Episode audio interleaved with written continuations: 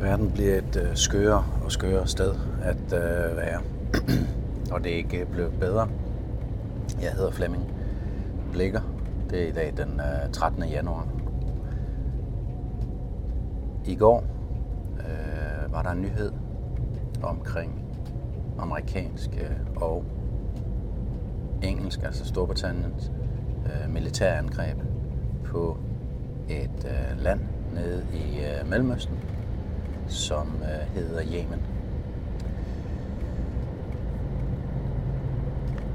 Angrebet er en, øh, endnu en eskalering på den internationale scene, hvor at, øh, det bare virker som om, at de vestlige magter, det er selvfølgelig med USA absolut i spidsen, vestlige magter kun har én ting for at det er eskalering og eskalering og eskalering. Og lige så snart de ikke får det, som de vil have det, så bærer de alle mulige revkager og går sågar i krig mod et uh, land.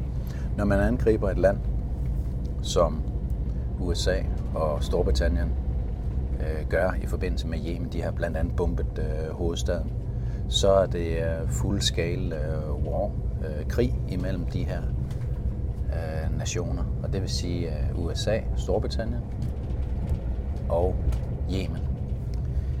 Øh, I øh, Yemen der er situationen ikke sådan helt øh, enkel, fordi at Yemen har, ja nu har jeg jo selv arbejdet i Mellemøsten og boet i nabolandet Oman i tre år. Og jeg havde også ansvaret for vores for at servicere vores uh, fixed net installationer, altså vores fastnet installationer Øh, i Yemen. Jeg var ikke selv i Yemen, men jeg sendte min øh, medarbejder derned. Og det betyder, øh, eller det betød blandt andet, at en af dem blev holdt op i, i lufthavnen, fordi at i, i Sane, fordi at der var en flykabring dernede. Det, har, det var tilbage i 2001 eller 2002, jeg husker det ikke helt uh, præcis. Og, og allerede dengang var der også øh, borgerkrig i øh, Yemen, lige snart man var nede i nærheden af den øh, jemenitiske øh, grænse mellem Oman og, og Yemen, så øh, gik folk simpelthen med, med våben. Det var meget normalt. Så gik folk med en riffel over skulderen nede i Salala-regionen øh, i, øh, i Oman. Så Yemen har været en øh, konfliktzone i øh, mange, mange øh, år. Og man siger så øh, nu, at der er to af de større byer, som er kontrolleret af de her øh, Houthier. Og det er så øh, primært dem, at øh, USA og Storbritannien øh, må have erklæret øh, krig mod, men de har altså også øh, bombet hovedstaden af Sana. Så det her øh, er en, øh, ja, det er en, øh, en fuld krig mellem øh, indtil videre tre nationer. Øh, pro- problemet er, at USA jo altid øh, prøver og altid lykkes øh, med at få en masse andre draget ind i det her. Og lige nu så er EU faktisk ved at øh, vedtage en militær operation, og det er, en, det er lidt grimt, fordi at øh, Danmark har jo afskaffet sit øh, øh militære forbehold over for EU, så det vil sige, at vi potentielt er ved at øh, gå i krig med øh, Yemen lad os lige spole tilbage. Hvad er baggrunden for, at USA og Storbritannien gør det her? Men det er fordi, at de her øh, Houthi-ske øh, militser angriber flåde, øh, handelsflåde trafik i øh, Adenbugten og i det øh, Røde Hav. Og det vil USA og Storbritannien så ikke øh, finde sig i, og så begynder de at, at bombe et, øh, et land, som potentielt starter en krig mellem øh, rigtig mange nationer, som det lige umiddelbart ser ud. Men det er altså kun USA og Storbritannien, der lige nu har startet en ny krig. En krig imod Yemen. Jeg kan anbefale, at man går ind på øh, Steigens øh, Substack. Det er en øh, norsk øh, debattør, som øh, skriver om alverdens øh, begivenheder. Øh, jeg selv begyndte at følge Steigen under corona pandemien, og det er meget, meget gennemarbejdet materiale skrives på norsk, og norsk er heldigvis meget let forståeligt for os øh, danskere, så jeg kan anbefale, at man også følger Steigen. Han hedder steigen.no. Øh, Ivar Austbø, øh, som jeg mener, han hedder. Han hedder steigen.no inde på øh, Substack, og jeg har også linket øh, til ham, når man er inde på min øh, Substack, så kan man altid finde Steigens røde logo, en mand med en, med en hat. Så yderligere en eskalering i en, øh, i en, en verden, som, hvor det bare går øh, værre og, og, og værre. Og som sagt, så var det her jo så en, øh, en nyhed for et par øh, dage tilbage. Og øh, nu øh, kan man så også læse på øh, Steigen, at EU planlægger at deltage i, i krigen i Rødehavet. Og jeg skal nok, jeg skal nok linke til begge de her to øh, artikler, meget, meget gennemarbejdede øh, artikler, som kommer godt rundt om øh, problemet. I hvert fald meget, meget bedre rundt om problemet, end øh, danske medier gør. Det kan man igen undre sig over, men det er også fordi, at denne her krig nede i øh, Yemen, og det er jo ikke kun i Yemen, fordi at nu, øh, eftersom at det er Yemen, også så er i krig mod USA og Storbritannien, så kan øh, Yemen, øh, altså når man er i krig, så er der sådan nogle særlige krigsregler, og det gør, at man kan, det lyder åndssvagt, men det er der, det gør, at Yemen sådan set øh, har øh, legale, man kan dårligt kalde det rettigheder, men det er legalt ifølge øh, krigsreglerne, at øh, Yemen angriber øh, amerikanske mål og øh, engelske øh, britiske mål over hele øh, verden. Så øh, nu er Yemen selvfølgelig øh, begrænset øh, rent øh, militært, men øh, til gengæld har de to millioner militært øh, trænede og militært erfarne øh, soldater, fordi at Yemen har været i en konfliktsituation så længe. Så det er ikke bare en mini-nyhed i et eller andet øh, sted et eller andet sted i, i verden. Det her det er en, øh, en eskalering af den konflikt, som der er i Israel og Palæstina, hvor at øh, Israel udøver øh, folkedrab mod den palæstinensiske, palæstinensiske befolkning. Og det er ikke andet end folkedrab, folkedrab, folkedrab. Og det er også det, den sydafrikanske regering mener, som har samlet en sag imod Israel øh, ved det, der hedder øh, International Court of Justice.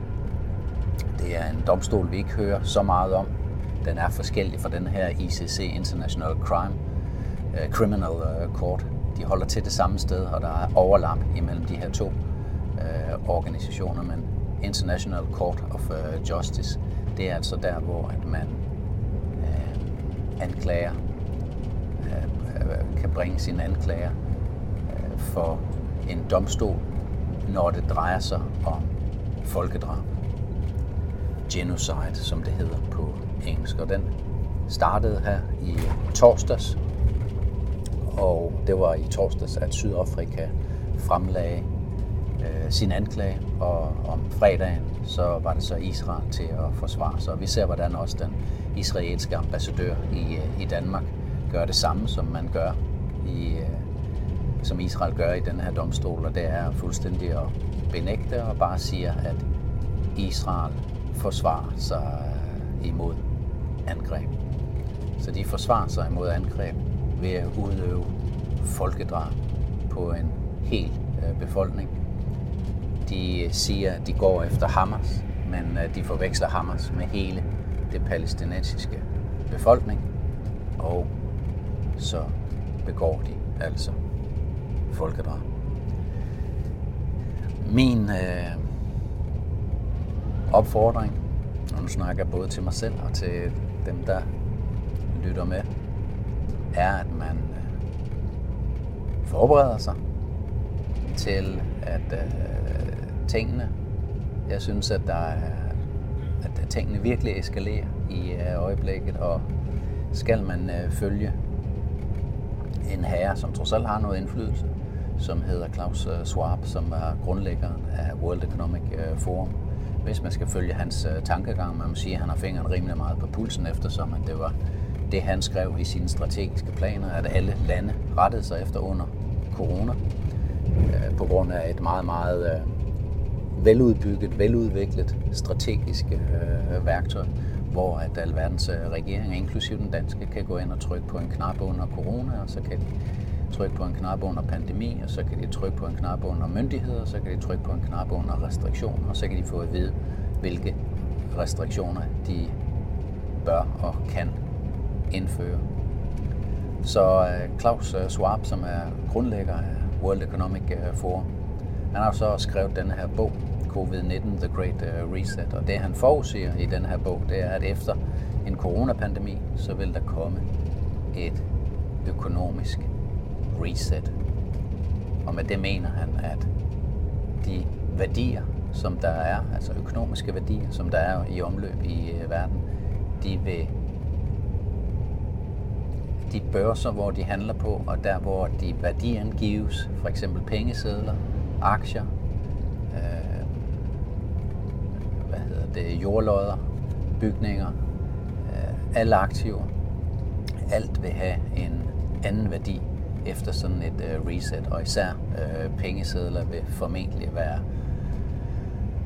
stærkt devalueret, hvis ikke helt øh, nærmest øh, til, indegjort. Og det er så her, hvor nye digitale øh, penge, øh, som er sådan nogen som Klaus Schwab, sådan nogle globalisters øh, våde drøm, at øh, de vil blive aktuelle. Og det her reset forudser jeg kommer før end, øh, end senere. Øh, der er meget, der tyder på, at det bliver i 2024. Jeg tror ikke på, det går længere ud end 2025. Så kommer der et økonomisk reset, og det baserer jeg på, at øh, tingene går så stærkt i øjeblikket, og det er et tegn på, at øh, globalisterne de har travlt, travlt med at øh, få os til at tro på alle deres løgnehistorier om krig hele tiden, så de kan få befolkningen rundt omkring til at leve mest muligt i frygt, og dermed styre os, styre øh, værdien her på, øh, på, på jorden, altså i alle øh, landene, inklusive Danmark selvfølgelig, og have hånd i hanke øh, med, hvem der har magten. Og det er selvfølgelig dem selv. De, øh, de holder hånden øh, over. Det er deres egen position, som de sikrer med alle de her ting. Befolkningen rundt omkring i verden har jo ikke, ønsker sig jo ikke at ligge i krig med hinanden. Og hvordan forbereder man sig til sådan et øh, globalt øh, reset? Jamen, sådan rent øh, økonomisk. Så vil jeg henvise til en, øh, en organisation, der hedder De Nye Penge, som, øh, hvor jeg kender øh, de tre øh, stifter, Michael Kastis og Ole Bjerg og Kasper Bunde Eriksen. Og øh, de har i hvert fald øh, masser af øh, gode anvisninger til, hvordan man øh, klarer sin egen øh, private økonomi i sådan et øh, globalt øh, økonomisk reset, som vi står overfor.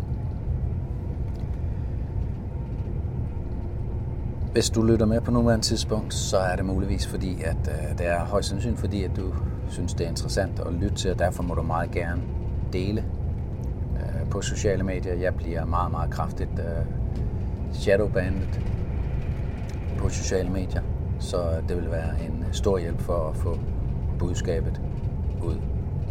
Tak for det.